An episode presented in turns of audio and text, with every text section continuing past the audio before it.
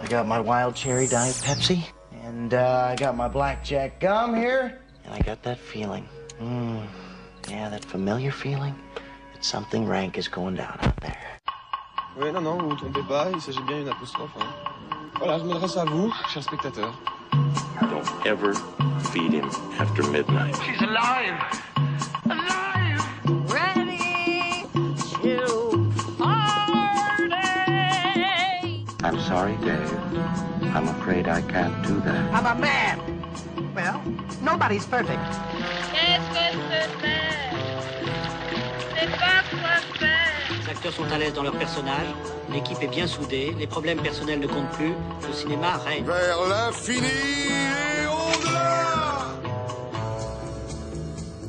Un vent de liberté souffle sur ce début de printemps. C'est l'époque des premiers soleils, des premiers bourgeons, des premiers amours. L'époque où la mine blanche comme neige des Parisiens se teinte de rosée. Oui, c'est poétique, c'est poétique parce que je suis d'humeur mélancolique ce soir. Bien oui, parce que c'est la dernière saison de Game of Thrones qui vient de débuter. L'hiver ne reviendra pas l'année prochaine, hein, c'est pas seulement le réchauffement climatique. Mais le phénomène est toujours là, aussi huge in France que partout dans le monde, et on compte bien en profiter un petit peu.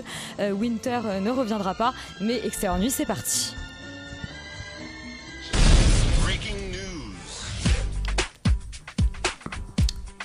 Et on va commencer tout de suite avec le box-office de la semaine. Félix, quels sont les films qui ont performé ? Je pense que je vais ouvrir un cabinet de... je vais faire des séances en fait pour le public parce que visiblement ils n'écoutent pas Radio Campus Paris, ils n'écoutent pas Extérieur Nuit. Et c'est quand même assez scandaleux puisqu'en première position... Enfin on n'en a pas parlé, donc c'est normal. C'est Tanguy le retour. Et pourquoi on n'en parle pas d'ailleurs ? Pourquoi personne n'allait voir Tanguy ? Je sais pas. Nous ne sommes pas masochistes. Moi j'ai pas vu le premier déjà. Moi j'irai le voir la semaine prochaine. Oui voilà, en fait on n'a pas vu le premier. C'est toute... vous étiez... Année, mais okay, moi j'étais pas le premier, je vais avoir le deuxième pour la semaine prochaine. Donc du coup, Tanguy le retour qui fait 470 000 entrées pour sa première semaine. En deuxième position, on retrouve encore Dumbo. Donc là, visiblement, vraiment, je ne suis pas écouté. Qui fait 415 000 entrées pour un cumul à 1,5 million. Et en troisième position, et là, scandale, c'est Cimetière. Visiblement, ma critique n'était pas assez longue. Qui fait 380 000 entrées pour sa première semaine. Et est-ce que ça te donne envie de t'enterrer ? C'était un peu nul comme blague. Je sais, mais il fallait bien que je meuble. Tellement wow. T'es pas drôle en fait. Laurent, le 14h de Paris, ça donne quoi ? Le 14h de Paris, ça commence tristement avec After chapitre 1. Allez. Ils sont vraiment super padantes. Non mais ça commence tristement avec chapitre 1 qui fait 1400. After du coup chapitre 1. Oui, After pardon. Chapitre 1, c'est-à-dire hyperméta. Ça serait trop bien. Qui fait donc 1445 entrées pour 21 copies. J'essaye de parler les grosses têtes. Quand même. Ensuite, on est suivi en numéro 2 par plutôt une bonne surprise en ce qui me concerne, parce que ça c'est un film que je vais certainement aller voir pour la semaine prochaine, parce que j'ai pas pu cette semaine. C'est El Reino qui fait 1102 entrées pour 20 copies, donc une moyenne de 55, qui arrive deuxième, et ça c'est une très bonne nouvelle parce que ça a l'air petit film espagnol de Sorogoyen comme on aime, bravo. Et alors le troisième, le problème c'est que le titre est coupé et que j'arrive pas à lire le truc, donc on est vraiment dans un niveau d'organisation de très haute qualité. C'est la malédiction de... Je ne sais pas quoi, je ne sais pas ce qui est sorti qui s'appelle La Malédiction. Malédiction de quoi ? Du titre. Oui, la malédiction. Non, attends. Attendez. Là. Wow. Là, il faut que je meuble. Tu veux t'enterrer ? La malédiction de la Dame Blanche, ce serait ça ? Mais qu'est-ce que c'est que ce film ? Qui a entendu parler de ce truc ? Personne. Ah, mais c'est La Malédiction de la Dame Blanche, tout à fait, un film d'horreur. Un film d'horreur dans les affiches, à peu près partout, qui a l'air aussi bien que Cimetière. J'ai vu absolument aucune affiche, je ne vois absolument pas ce que c'est, donc c'est un peu terrible. Si vous l'entendez pleurer, il est déjà trop tard, c'est la tagline du film. Il y a même eu des dames blanches pour la promotion qui se sont baladées dans Paris. Et même que j'ai mangé une quiche hier. Et ben vous allez m'entendre pleurer parce qu'il fait 920 entrées pour 13 copies, donc une moyenne de 77, ce qui est vraiment beaucoup. Voilà, on a une belle réussite. J'aimerais bien parler quand même aussi d'un film qui va faire plaisir à Yuri Rebeko, qui s'appelle La Princesse des Glaces, qui est une espèce d'ersatz russe de la Reine des Neiges, qui arrive quand même à faire 123 entrées pour 5 copies, donc une moyenne de 25, ce qui est pas mal. C'est la diaspora russe. Méfiez-vous des contrefaçons peut-être, non ? Je ne sais pas. Ils ont été payés par le Kremlin, c'est bien évident. Ah oui, voilà, bah, Poutine, si tu nous écoutes, bien ouais. On va commencer par le premier, alors j'allais dire la première sortie de la semaine, mais non, c'est un film qui en fait est sorti la semaine dernière. C'est Le vent de la liberté, un film... Mais si ? On commence par Le vent de la liberté. Non. Si on commence par Le vent de la liberté. C'était pas ce qui était prévu, mais ce n'est pas grave. Ok. Je m'en fous. Un film allemand de Michael Herbig qu'on appelle Bully, visiblement. On écoute la bande-annonce.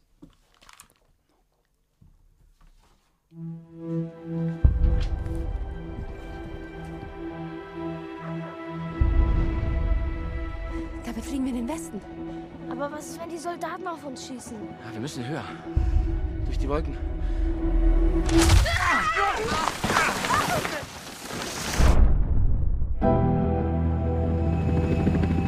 200 Meter weiter und die wären drüben gewesen. Die wären dich schön in den Arsch gebissen haben.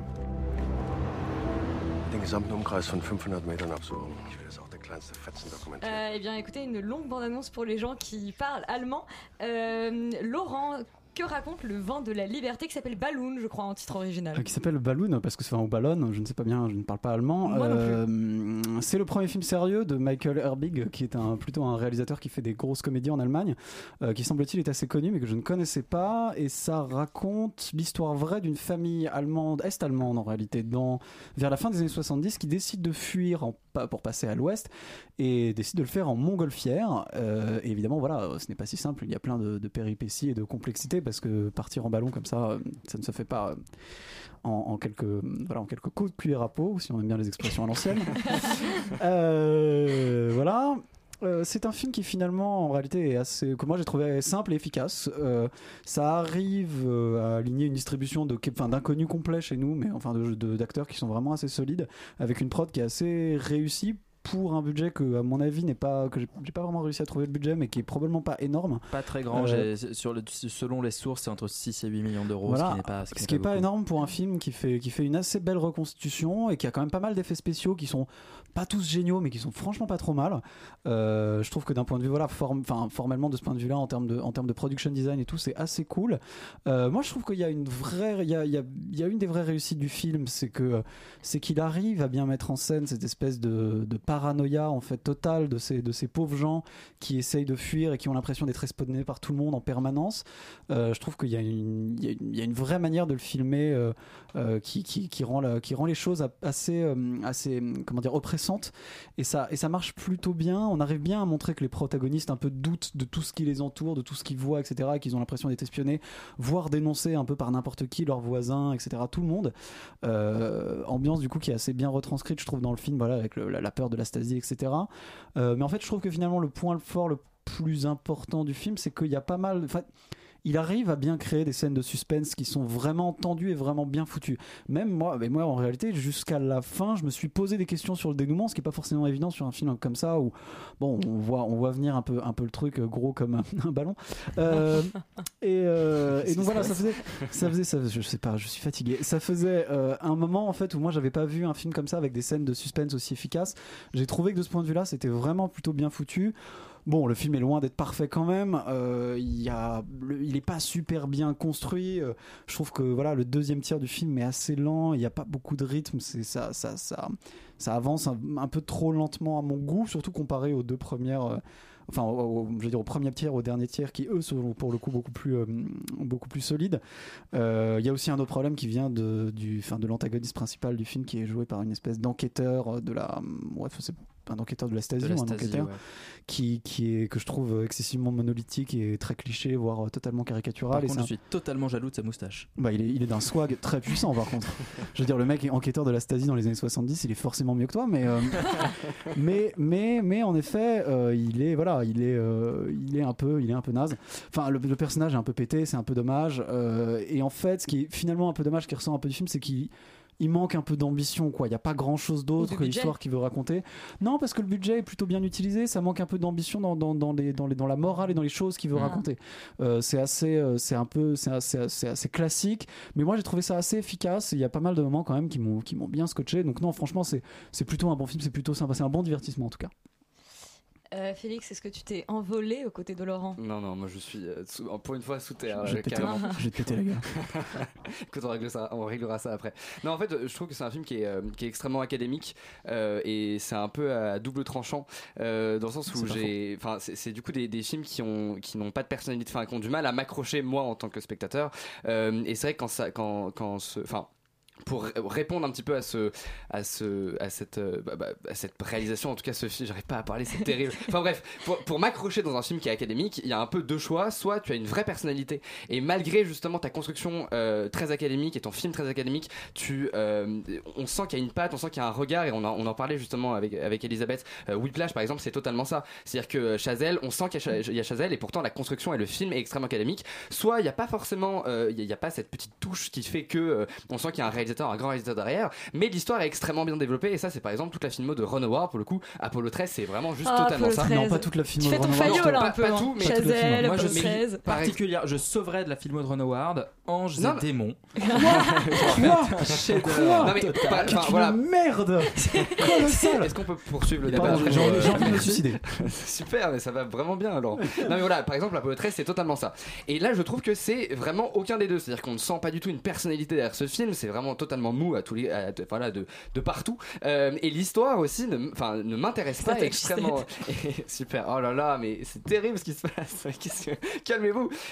Et l'histoire est totalement molle. En fait, je sais même pas si c'est une histoire qui mérite d'être réellement racontée au cinéma, en tout cas de cette manière-là. Je trouve que, en tout cas, il la raconte très mal. Et ça, pour deux raisons. Déjà, j'ai un gros problème avec l'attachement aux personnages. Je trouve que finalement, en fait, on les connaît pas tant que ça. C'est-à-dire que c'est des personnages qui sont assez fonctionnels. C'est une espèce de famille un peu lambda. On connaît pas vraiment leur passé. On connaît pas grand-chose d'eux, à l'exception du fils qui est un peu plus travaillé, qui a une relation justement avec la fille du gars qui fait partie de la Stasi.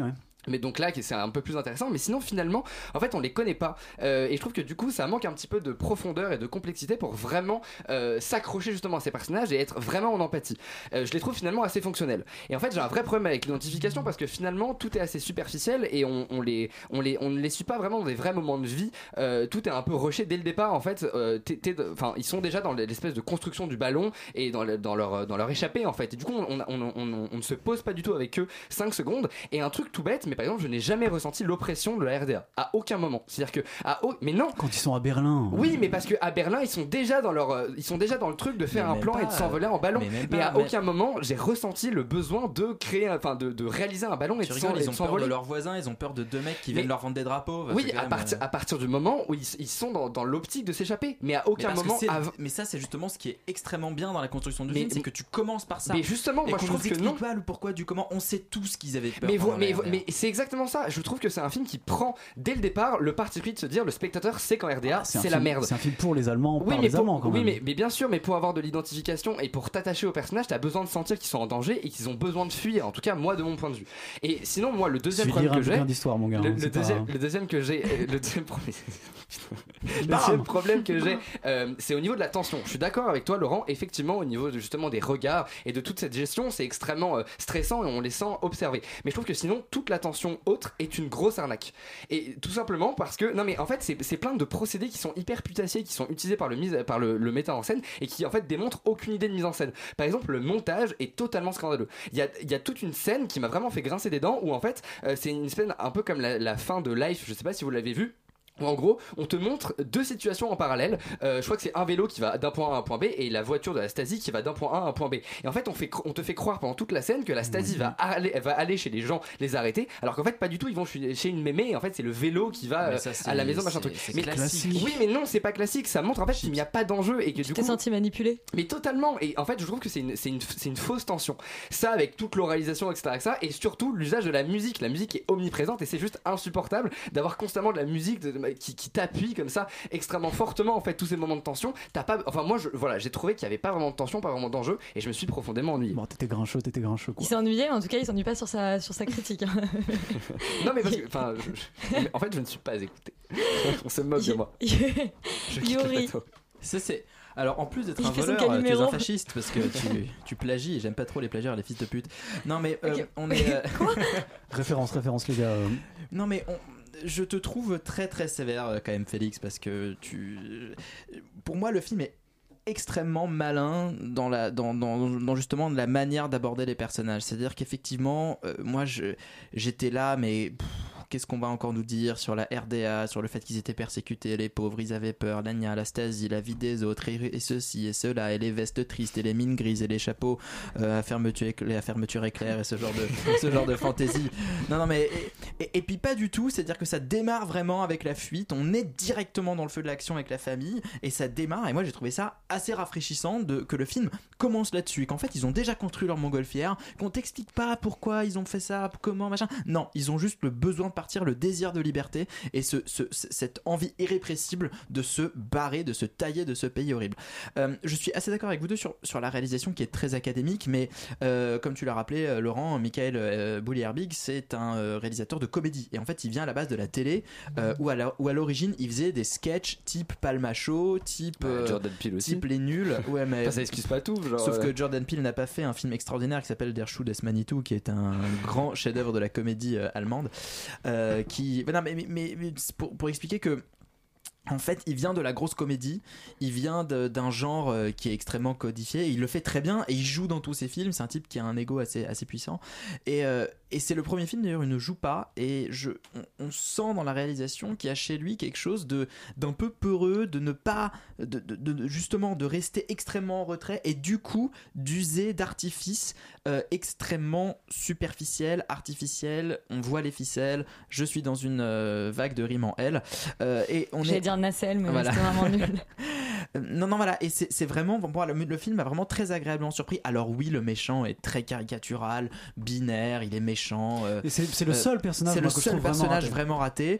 Mais voilà, on est avec eux, on est dans ce souffle, on est dans cette énergie qui porte les personnages du début à la fin. Effectivement, il y a un peu un ventre mou quand ils sont à Berlin, mais pourquoi pas. Oui, la musique est exagérée, oui, tout ça est très classique, très académique, mais pourtant ça t'emporte, ça t'emmène avec cette famille et tu es avec eux, tu as cette envie de liberté, tu as ce désir là qui est extrêmement fort, qui dépasse tout, et malgré toutes les faiblesses évidente du film qui n'est pas un chef-d'œuvre, qui ne révolutionne absolument en rien ni le cinéma ni le genre, et ben voilà, moi j'ai passé un excellent moment, et j'ai trouvé quand même des choses très très surprenantes, notamment je trouve tu dis qu'on ressent pas la pression de la RDA, au contraire je trouve ça montré de manière beaucoup plus intelligente que dans beaucoup de drames et de films qu'on peut voir sur des périodes totalitaires, puisque finalement même des vendeurs de drapeaux deviennent des menaces, deviennent flippants, parce qu'ils sont là et on a l'impression qu'ils te surveillent, qu'ils sont là pour t'espionner. Et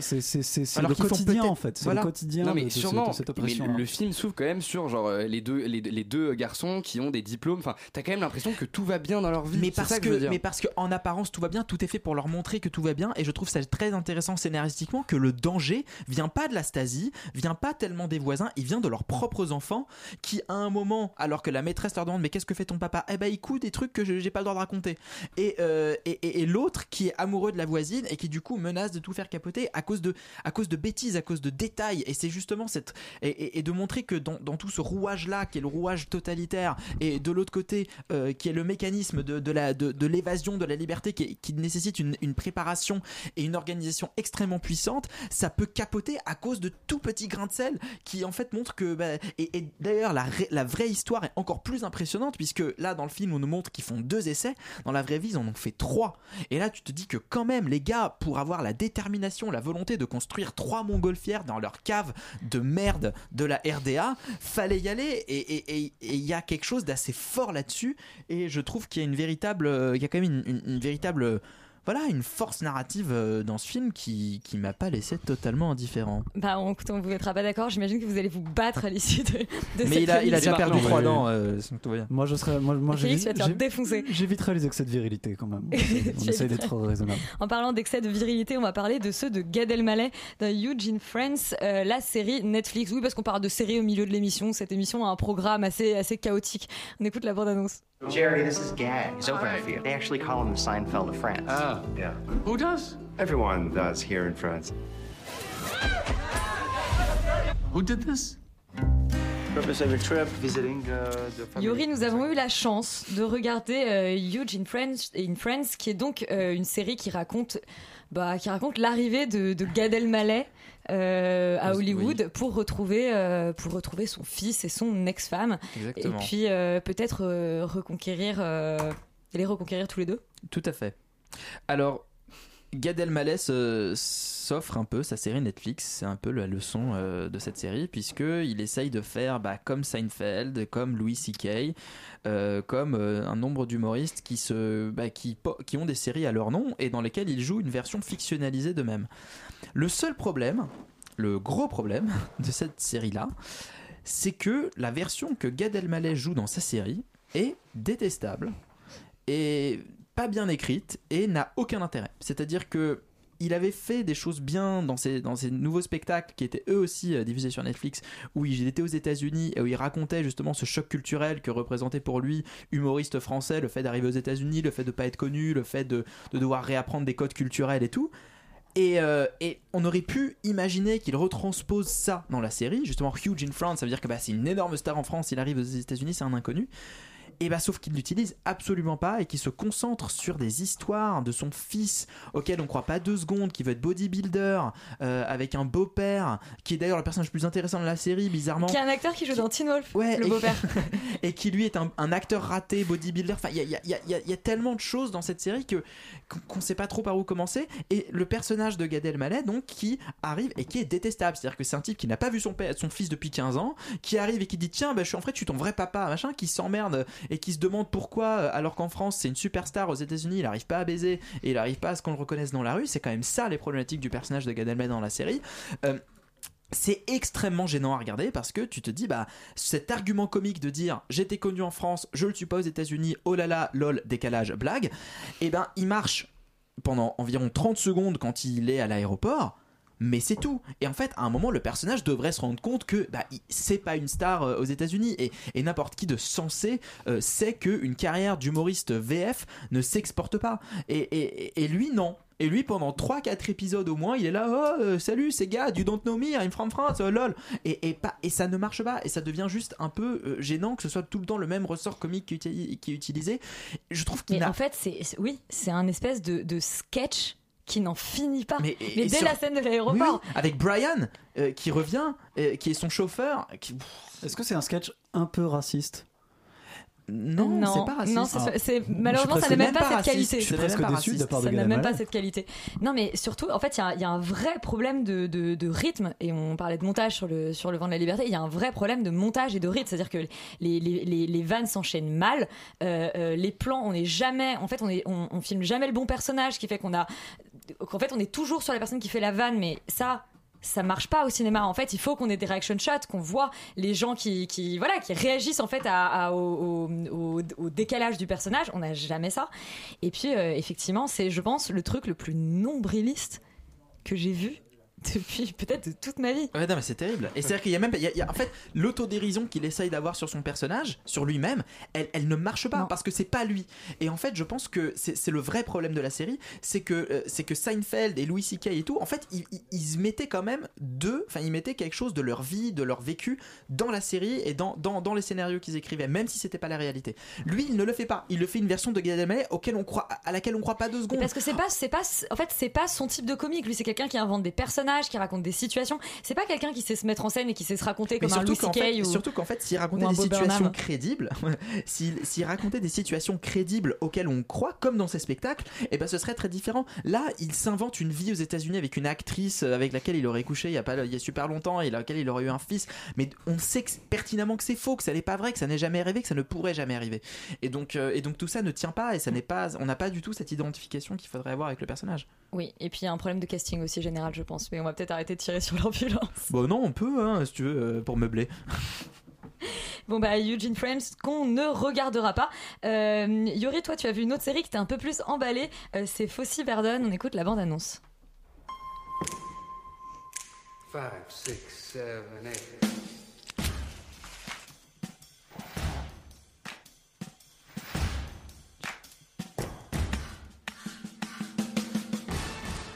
Alors Yuri, tu n'es pas tout à fait objectif puisque quelqu'un que tu aimes très particulièrement est à la base de ce projet.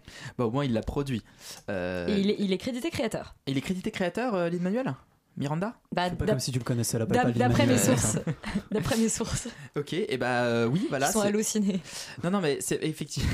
Alors, du journalisme de qualité ce soir.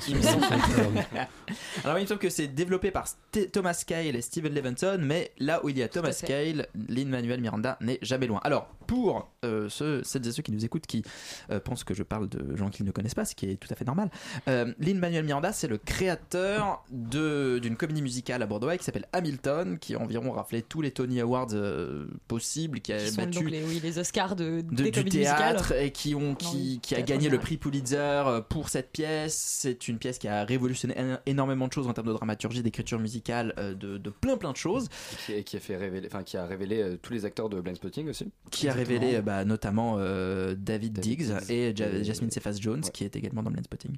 Donc on est sur du cast très très théâtral, c'est-à-dire qu'effectivement Thomas Kail, c'est le metteur en scène de Hamilton, Lin-Manuel Miranda, c'est le créateur et auteur de Hamilton, et là ils se réunissent pour cette série biographique sur Bob Fosse, qui est un autre monstre sacré à la fois du cinéma et du théâtre aux États-Unis, puisque Bob Fosse, c'est à la fois un danseur, un chorégraphe, un metteur en scène de théâtre, un auteur, puisqu'il a écrit les livrets de pas mal de comédies musicales, notamment Chicago, et il a aussi mis en scène Chicago notamment, et il a fait énormément de films aussi, dont Cabaret, qui est un de ses plus connus, All That Jazz, qui lui a valu la Palme d'Or en 1976, je crois, et ensuite il a fait Lenny, qui est un biopic sur Lenny Bruce avec Dustin Hoffman, qui est également un film extrêmement connu.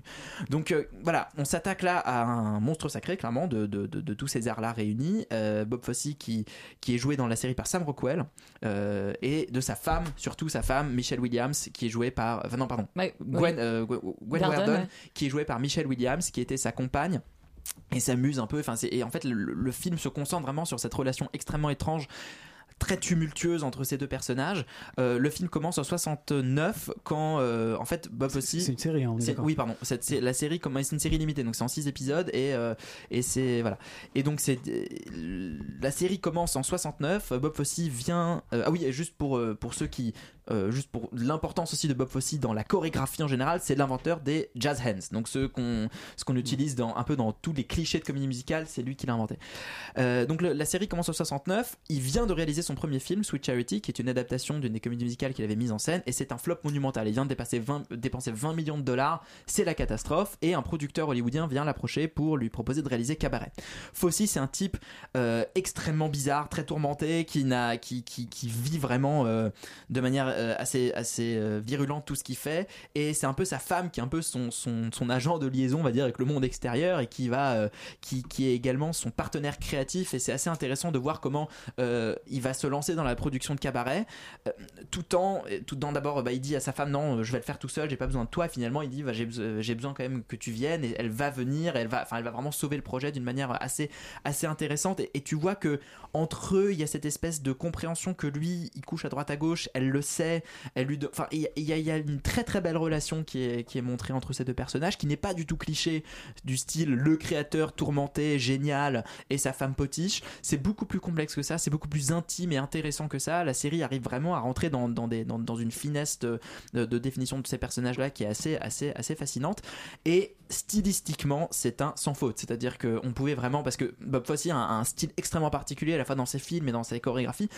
et là la série arrive non pas à imiter, c'est-à-dire que ça aurait été le pire des trucs à faire, je pense, d'imiter Bob Fosse, mais de lui rendre hommage à la fois à travers une mise en scène très théâtrale, c'est-à-dire que les flashbacks sont jamais des flashbacks classiques, c'est-à-dire que c'est lui qui entend une espèce de décompte de son prof de danse qui lui dit 5, 6, 7, 8 qu'on entend dans la bande-annonce, et qui a un peu ce rythme-là qui l'obsède un peu pendant toute la série. Il y a des références à Il était une fois en Amérique avec une sonnerie de téléphone qui poursuit un peu quelques scènes comme ça qui traverse, et tout ça est construit un peu comme un rêve éveillé, puisque dès le début de la série on nous dit qu'il va mourir, c'est-à-dire que à chaque fois que la série a des cartons titres, on nous dit il ne reste plus que 18 ans, il ne reste plus que 16 ans, jusqu'à il ne reste plus que 6 minutes. Et donc on est vraiment, enfin, une espèce de décompte jusqu'à sa mort, qui montre aussi la manière dont ce personnage-là s'est consumé, dans la manière dont il a travaillé. Et il y a vraiment, et voilà, pour ceux qui aiment Cabaret, pour ceux qui ont vu Cabaret, il y a des reconstitutions du tournage de Cabaret qui sont hallucinantes, où il est là, où son producteur dit mais comment ça, on aurait dû tourner il y a 2 heures. Il dit ouais mais Bob a viré tous les figurants. Pourquoi ? Bah parce qu'il trouve qu'ils ressemblent trop à des acteurs. Et le mec dit oui mais ce sont des acteurs. Il dit ouais mais on est à Berlin en 1930 dans un cabaret, c'est fréquenté par des putes et c'est fréquenté par des mecs complètement schlack, drogués, et voilà. Il dit et donc le producteur dit bah, tu veux quoi qu'on trouve des prostituées ? Silence. Et donc ensuite ils vont dans un bordel et tu vois Bob Fosse en train de caster des vraies prostituées munichoises totalement schlag, avec du make-up qui dégouline de partout. Dit ouais toi et pas toi. Et donc il a cette approche là extrêmement irrévérencieuse, assez trash de son art, qui est assez fascinante. Et après moi je pense que le défaut de la série, c'est que si on n'est pas fan un peu à la fois de son cinéma, parce qu'on trouve vraiment énormément de références à Cabaret, et également à la manière dont il construit Lenny, le film sur Lenny Bruce, enfin voilà, il y a énormément de références à son cinéma sans être dans l'imitation. Mais je pense que si on n'est pas un tant soit un peu intéressé par le sujet qui est Bob Fosse et Gwen Verdon et leur relation, et je pense qu'on peut éventuellement se sentir mis un peu à l'écart, parce qu'effectivement c'est fait par des geeks et peut-être un peu trop pour des geeks. Néanmoins, je trouve que ça vaut vraiment le détour. C'est diffusé sur Canal+, en ce moment. Il y a 2 épisodes qui sont disponibles. C'est une série FX au départ, diffusée en simultané sur Canal+. Et vraiment, pour moi, ça vaut le détour. C'est une excellente série biopic et vraiment originale dans un style très très bien émulé. Et voilà. Et si on connaît pas très bien le duo, mais qu'on est fan de comédie musicale. Exactement, mais en fait, je conseillerais même à nos auditrices et nos auditeurs d'aller voir Cabaret, le film, d'aller voir le film Lenny et d'aller voir All That Jazz, parce que c'est 3 très très très grands films et que ça peut aider à comprendre un peu les enjeux qui sont à l'œuvre dans la série. Et puis vous verrez des bons films par ailleurs. Donc c'était Fosse/Verdon. On va marquer une petite pause musicale. Laurent, qu'est-ce qu'on écoute ? Alors on écoute un morceau d'un jeune chanteur qui s'appelle Trente. Le morceau s'appelle Tremblote et il est sur son EP qui est sorti le 4 avril ou le 5 avril dernier, il y a très peu de temps, que vous pouvez écouter sur toutes les plateformes. Voilà, tous les trucs classiques. Et ben on écoute ça.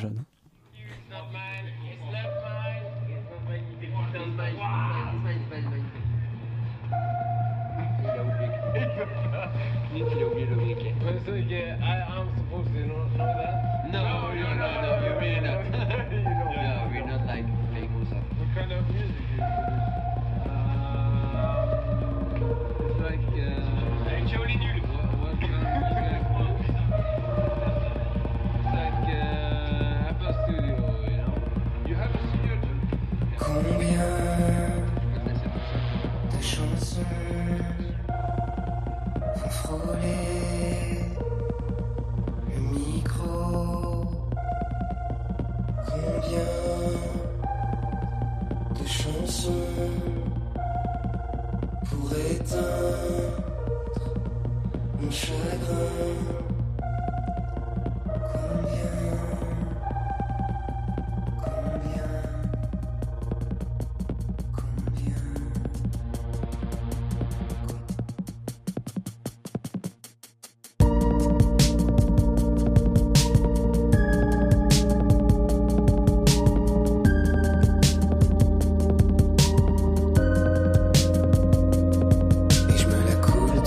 sans transe, je vole au-delà.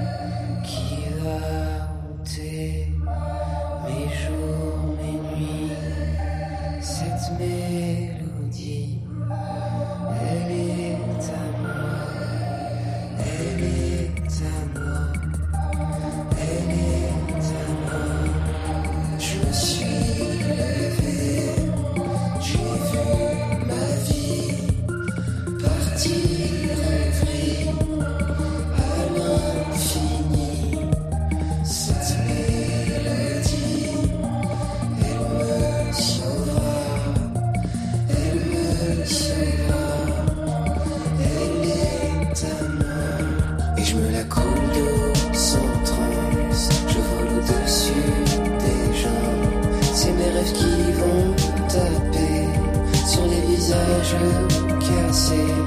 J'ai pas choisi d'être celui qui tremble devant les filles, où tout est toujours si grand, sous les effets du vent.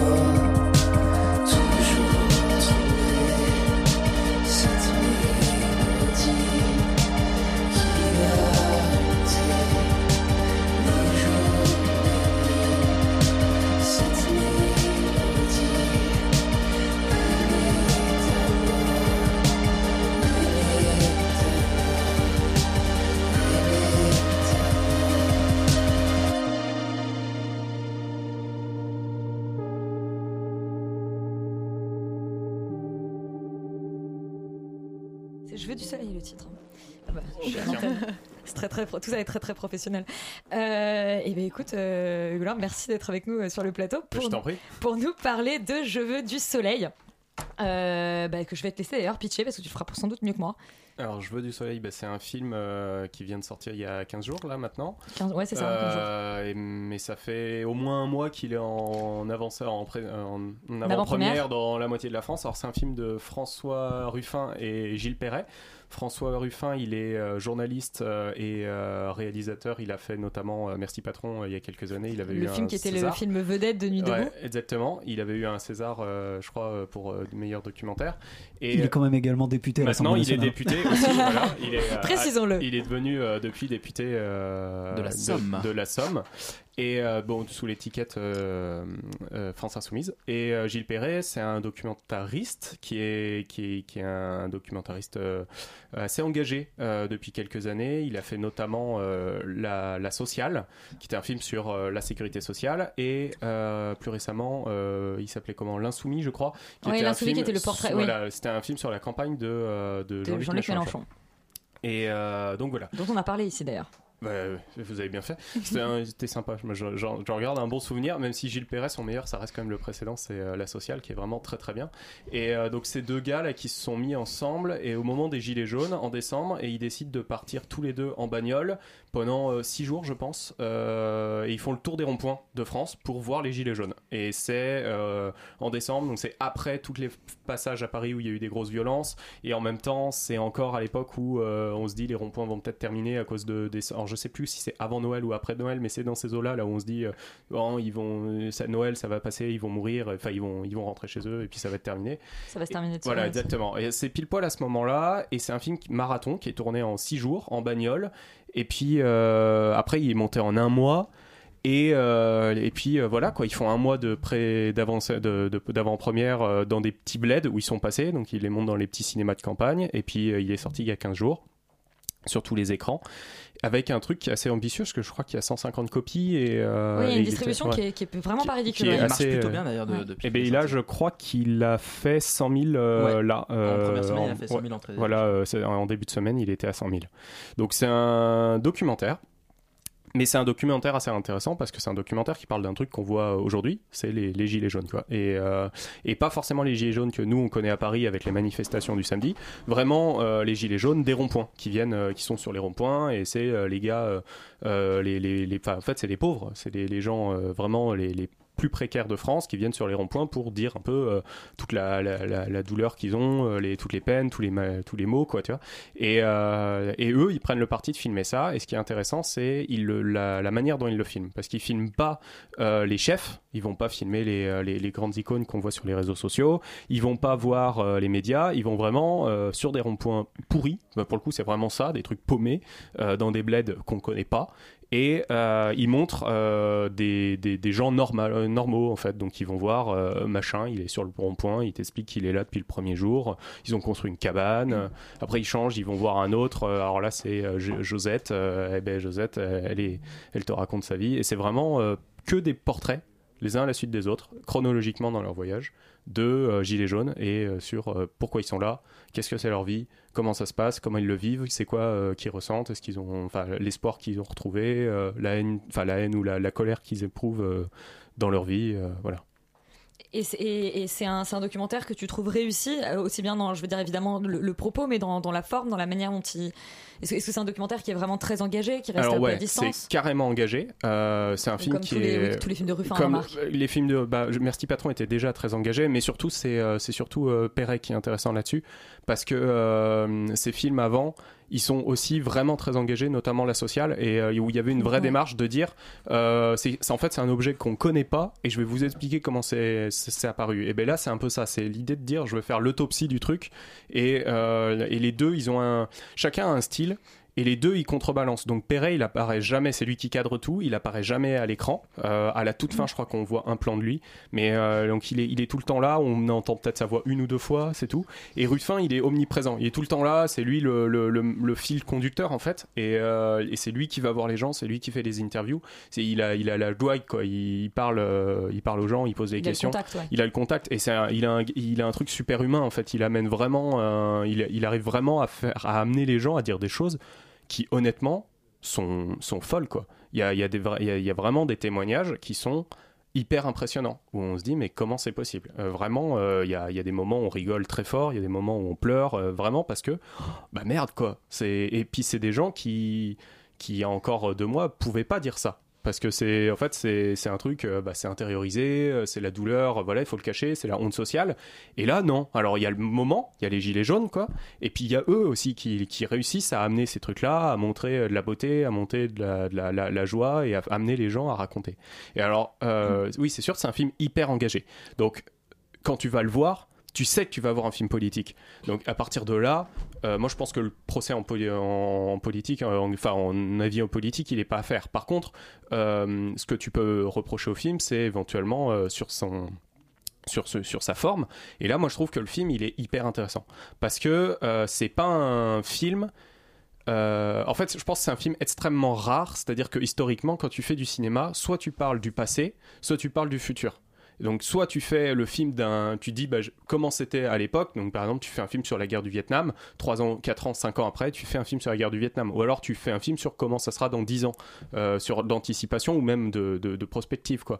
Mais là c'est un film du présent, c'est un film qui parle vraiment de maintenant et de comment, voilà exactement, il y a un truc, il y a zéro recul, c'est tout brut de décoffrage et c'est que des trucs qui vont se passer maintenant. Alors l'image qu'on aura du mouvement dans 10 ans, comme on a aujourd'hui de mai 68, on verra. Peut-être que le film fera partie de cette image-là, hein, c'est possible. Mais ce qui est sûr, c'est qu'aujourd'hui, c'est un film qui n'est pas fait pour ça. C'est un film qui est fait pour les Gilets jaunes, pour que les Gilets jaunes, ils se construisent une image aujourd'hui et qu'ils se voient et qu'ils soient capables de parler d'eux-mêmes. Parce qu'en fait, il y a cette idée chez Ruffin de dire les pauvres, le problème en fait avec les classes prolétaires, c'est qu'elles ont pas accès à la capacité de se parler d'eux-mêmes. C'est-à-dire que la classe dominante, les bourgeois, ils sont capables de se considérer en tant que classe et de parler de qu'est-ce qui les qualifie, de dire ça c'est un bourgeois, ça c'est pas un bourgeois. Bon, ils disent pas comme ça, mais c'est l'idée, c'est de dire toi tu es des nôtres, toi tu n'es pas des nôtres. Alors que les prolétaires, dans l'idéologie un peu défendue par Ruffin, ils sont pas capables de ça parce qu'ils ont pas ce capital culturel. Et donc lui, il est là en disant moi en fait je vais vous montrer à quoi vous ressemblez, je vais vous donner une image de vous-même, et parce que c'est comme ça que vous allez pouvoir vous construire et c'est comme ça que vous allez entrer dans la lutte. Et pour ça, c'est un outil qui est hyper intelligent. Et cette dernière question, est-ce que c'est un film qui à ton avis, va aider le débat ou va au contraire cristalliser les tensions? Qu'est-ce qui va... Ah, moi je pense que ça va complètement cristalliser les tensions, ouais. Mais c'est pour ça que ça va aider le débat. C'est parce que, en fait, on est dans un moment de rupture. Et si c'est pas demain que ça va casser, c'est dans 1 an en fait. Tu vois, on voit qu'il y a 2 ans, il y avait Nuit debout, il y a eu la ZAD, on est sur crise aujourd'hui avec l'autorité de l'État et avec toutes ces problématiques là qui sont toutes liées en fait. Il y en a vraiment. Et à chaque fois c'est un nouveau thème, mais c'est tout le temps lié. Et je veux dire, si c'est pas les Gilets jaunes qui vont faire casser la situation, ça sera quelque chose demain. Donc peu importe. Mais aujourd'hui vraiment, il y a un truc de dire. Il y a un mouvement social de masse qui est en train de naître, qui est mûr, qui va mûrir, et eux leur question c'est comment on fait pour mettre notre patte à ça et comment on fait en tant qu'intellectuel, en tant que cinéaste, en tant qu'artiste, de dire comment on va intervenir là-dedans. Et c'est pour ça que c'est un outil super, enfin c'est vraiment un film qui est incroyable parce que c'est un film qui parle vraiment du présent et qui est un film qui, en fait, qui est une arme politique aujourd'hui, quoi. C'est une énorme bombe. Et vraiment. Donc tu nous encourages absolument à aller voir ça. Et surtout, même si vous n'êtes pas d'accord, en fait, pour pouvoir en parler, parce que vraiment, moi, il y a des moments.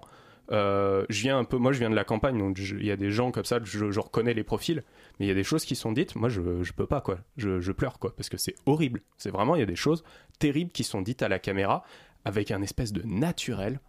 C'est impressionnant, quoi. Vraiment, moi je vous encourage à aller voir juste pour ces moments-là, quoi. Donc Je veux du soleil, un documentaire que tu nous encourages absolument à aller voir. Et je pense que du coup on va faire une transition pour parler de l'époque, documentaire de Mathieu Barrère, parce que y a des petits points communs. On écoute la bande-annonce. J'étais pas du tout contre l'État ou anarchiste il y a un an. Et c'est à partir du rejet de la police que j'ai pu avoir une réflexion politique un peu plus large. Alors là, on a un petit recul puisqu'on est plutôt sur les années 2015, 2016, 2017, mais ça reste du passé très très proche. Félix, tu as été voir l'époque, ce documentaire. Est-ce que tu peux déjà nous le pitcher et puis ensuite nous donner ton avis ? Pitcher, c'est un peu compliqué parce qu'il n'y a pas vraiment de trame narrative. En fait, c'est des espèces de portraits, en tout cas ça se veut portrait, de plein de gens qui ont été interviewés. Enfin, en fait que des jeunes, il n'y a même pas d'adultes, enfin, à la limite ça doit aller jusqu'à 30-35 ans je dirais, mais voilà, essentiellement des jeunes. On est adulte à 18 ans tu sais. Non, enfin bon, des gens qui sont déjà dans la vie active, qui sont plus étudiants on va dire. T'as été frustré. Bref. Donc voilà, c'est des portraits de jeunes, et en fait c'est un film qui a pour ambition de donner la parole à ces gens-là qui visiblement ne sont jamais écoutés, en tout cas qui n'ont pas la possibilité de s'exprimer, parce que c'est vrai qu'effectivement la jeunesse a peu de moyens de s'exprimer, parce que directement on les bâche en leur disant mais de toute façon t'es petit, dans quelques années ça ira mieux, t'inquiète. C'est des choses qui t'arrivent beaucoup, Félix. Non, jamais, enfin voilà, quand je parle du vent de la liberté par exemple. Enfin voilà, donc du coup c'est un petit peu ça le pitch de base de ce documentaire. C'est quelque chose en fait qui est extrêmement casse-gueule et qui est surtout extrêmement prétentieux, je trouve, parce que réussir à dresser un portrait de notre époque et de la jeunesse, c'est très compliqué parce qu'on est tous différents. C'est ambitieux avant d'être prétentieux. C'est ambitieux et c'est oui, mais du coup ça en devient prétentieux, je trouve. Je vais être un petit peu violent, mais je trouve que c'est un peu Paris est à nous sans l'histoire d'amour. Enfin, il y a un peu ce côté-là, niais, un peu stéréotypé, voilà. Mais c'est dommage parce qu'en fait les intentions sont assez louables de ce fameux Mathieu Barrère qui signe ici son premier long métrage, et en fait on va dire que l'idée de base est très intéressante, mais je trouve qu'en fait il n'arrive pas du tout son ambition, parce que voilà, j'étais à une séance où le réalisateur était un petit peu après, il nous a un petit peu parlé de tout de ce qu'il voulait faire, et en fait il avait pour tentative de briser un petit peu les stéréotypes et les phrases un peu toutes faites que les gens font quand ils sont devant une caméra. C'est qu'on a des réflexes des fois et on balance un petit peu des idées comme ça, mais c'est très compliqué en fait d'atteindre vraiment l'intimité de la personne, et lui il voulait justement essayer d'atteindre cette intimité. Et je trouve que là, par exemple, il n'y arrive pas du tout, parce qu'il il n'arrive pas à capter cette émotion, cette intimité. Finalement, j'avais vraiment l'impression d'avoir des jeunes hyper stéréotypés. On avait les jeunes de Sciences Po, les jeunes de banlieue, et enfin les jeunes qui font de la balançoire, je sais pas pourquoi. Non mais voilà, les jeunes qui sont bourrés dans la rue. Il y a des trucs comme ça où, en fait, j'avais presque honte vraiment de ma génération. Je me disais, mais si c'est ça l'époque, ça va pas du tout. Et en fait, c'est un film qui donne un message quasiment. Ça rend réactionnaire en fait. Mais exactement, carrément. Et en fait, c'est un film qui donne raison aux gens qui trouvent qu'en fait tous les jeunes sont des bouffons bons à rien aujourd'hui. Enfin, je trouve de mon point de vue. Et Sophie K... En même temps, tous les jeunes sont un peu des bouffons bons à rien. Je veux dire, regarde-toi Félix, franchement, n'importe quoi. Enfin voilà, je trouve que là il y a un vrai problème justement au niveau des portraits, c'est que finalement en fait on n'arrive pas du tout à atteindre cette sincérité et ce discours. En fait, on donne la parole à des gens qui n'ont rien à dire. Et il est là le problème, c'est que du coup, on a vraiment l'impression qu'on est une génération qui contestons des trucs, mais on sait pas vraiment quoi, et on n'a rien à dire, on n'a pas de solution, en tout cas on n'a pas réfléchi au problème, et on n'a rien à dire dessus. Et le vrai problème en fait de l'époque, c'est ça, c'est qu'ils filment des gens et ils pensent donner la parole à des gens qui n'ont rien à dire. En tout cas, qui ne montrent pas de choses intéressantes et de trucs à dire spécialement sur l'époque, sur leurs conditions, alors que je pense qu'il y a beaucoup de choses à dire. Et en fait, un autre problème aussi, c'est que surtout, le film n'est pas mu par un point de vue, en tout cas par une direction. C'est-à-dire que le réalisateur, honnêtement, est inexistant. On a l'impression qu'il met des images un petit peu comme ça et qu'il enchaîne ses portraits et il essaie de faire des transitions pour quand même que ça ait du sens. Mais des fois, il met des séquences musicales dans une bibliothèque où t'as des jeunes qui dansent sur de la techno. techno, et tu te dis bon, je suis vraiment dans un petit film indépendant français, parce que dans tous les films, c'est vraiment Paris est à nous. Paris est à nous, il y a ça, mais ça arrive comme ça, et finalement ça n'apporte rien. On n'a pas de décalage, en fait on meuble. J'avais l'impression qu'il essayait de meubler son film.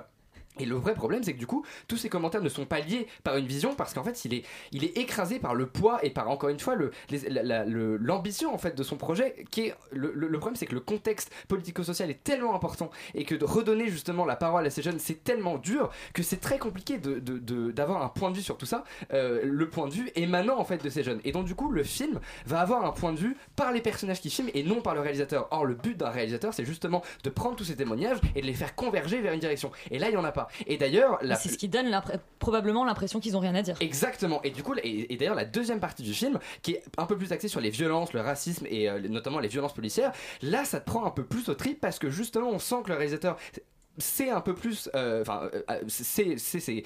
connaît son sujet et a des trucs à dire, et commence à monter justement ces images avec ces témoignages, et essaye de faire un espèce de mash-up de tout ça qui rend une réalité et qui en tout cas parle à des gens, et qui moi en tout cas m'a parlé. Donc je pense qu'il y a un vrai problème avec la première moitié, enfin les deux tiers du film, en ce qui concerne justement l'espèce de but principal, à savoir dresser un portrait de l'époque et donner justement cette parole aux jeunes. Le film échoue totalement à mon humble avis à ce niveau là. Et du coup, ça en fait un documentaire qui n'est pas très intéressant, je trouve, à regarder.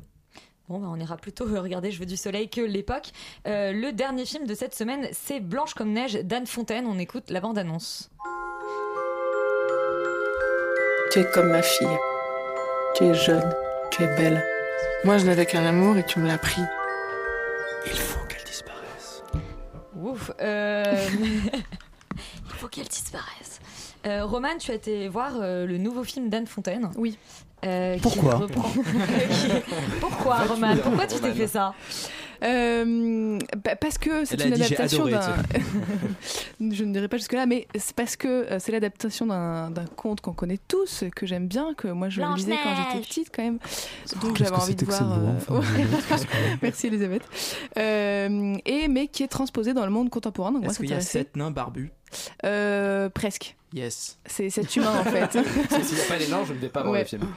Mais c'est transposé donc dans le monde contemporain, avec une princesse qui est en fait Claire, qui est interprétée par Lou Delage, qui travaille dans l'hôtel de son père qui est mort, et sous les ordres de sa belle-mère Maude, interprétée par Isabelle Huppert, qui lui fait un peu une grosse crise de jalousie, parce qu'elle est totalement envieuse de sa jeunesse, de sa beauté, et qu'elle apprend que son amant est tombé sous le charme de Claire, donc elle va essayer de la tuer, mais une tentative qui échoue. Elle va être sauvée, et elle atterrit dans un village, d'ailleurs je sais pas où ça se passe, mais dans un village où elle fait de multiples rencontres qui vont changer un peu sa vie.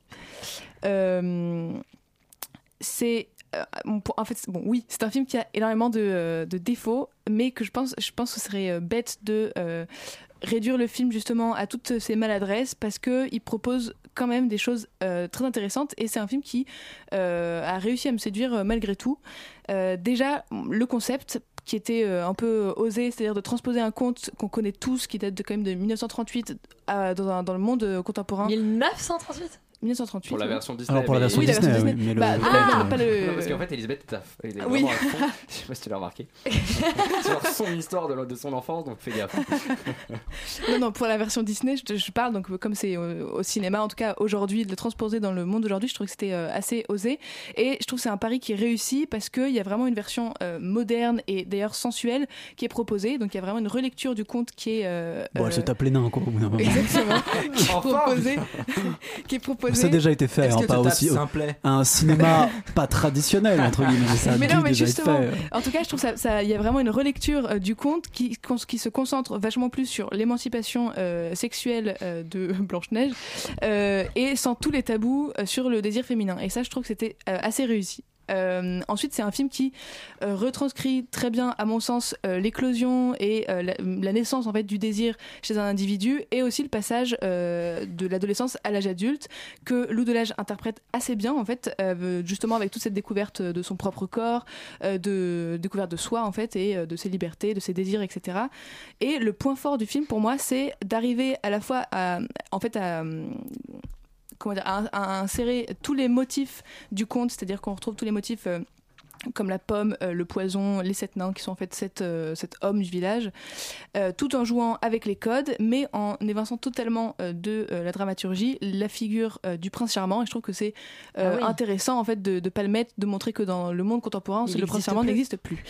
Mais j'ai quand même quelques regrets. Désolé Félix. En revanche, quelques regrets quand même sur le film. C'est que bon, déjà, c'est un film qui arrive à jouer avec les genres, puisqu'on est vraiment à la fois dans le thriller, à la fois dans les moments de féerie fantastique, mais tous les moments de comédie marchent absolument pas, notamment le personnage de Benoît Poulvord, on ne sait pas ce qu'il fout là, il n'est pas assez développé, il est totalement grossier, vraiment. C'est un des sept nains ? C'est un des sept nains. Excellent. Ouais. Et pourtant on peut penser que non, ça marche pas quoi.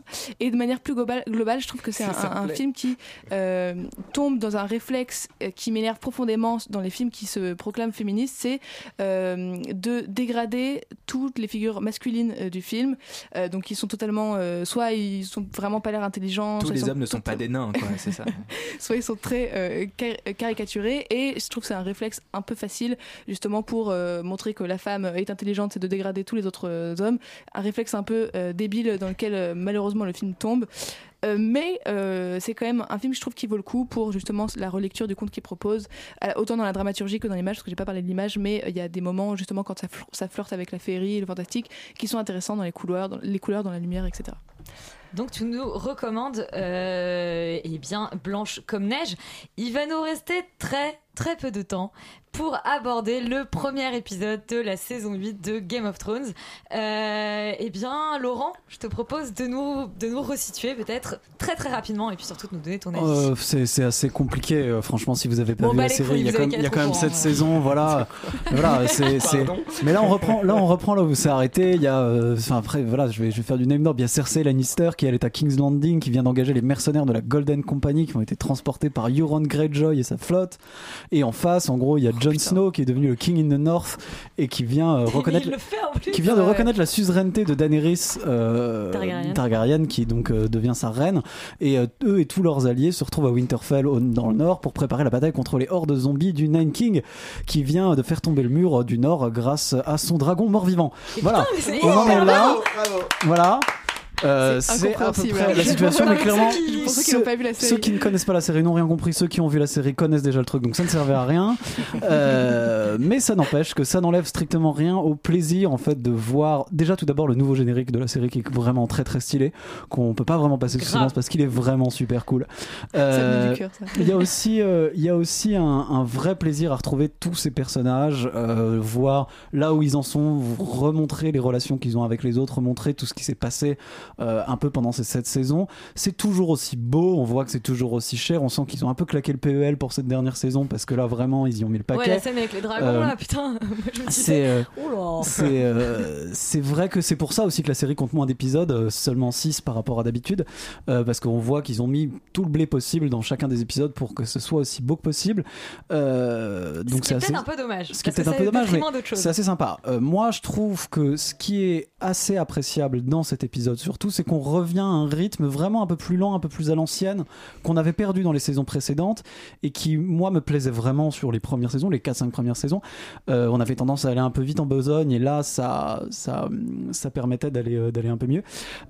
Mais du coup, j'ai trouvé ça plutôt bienvenu. On a un vrai bon épisode d'exposition. On revoit tous ces personnages, gros cœur avec les mains pour Bran, qui est vraiment mon personnage définitivement préféré. Quoi ? Parce qu'il est ultra badant et ultra chelou. Ah oui, d'accord. Mais vraiment, c'est le meilleur perso. Il est si bizarre, il est parfait. Voilà, tout est très bien foutu.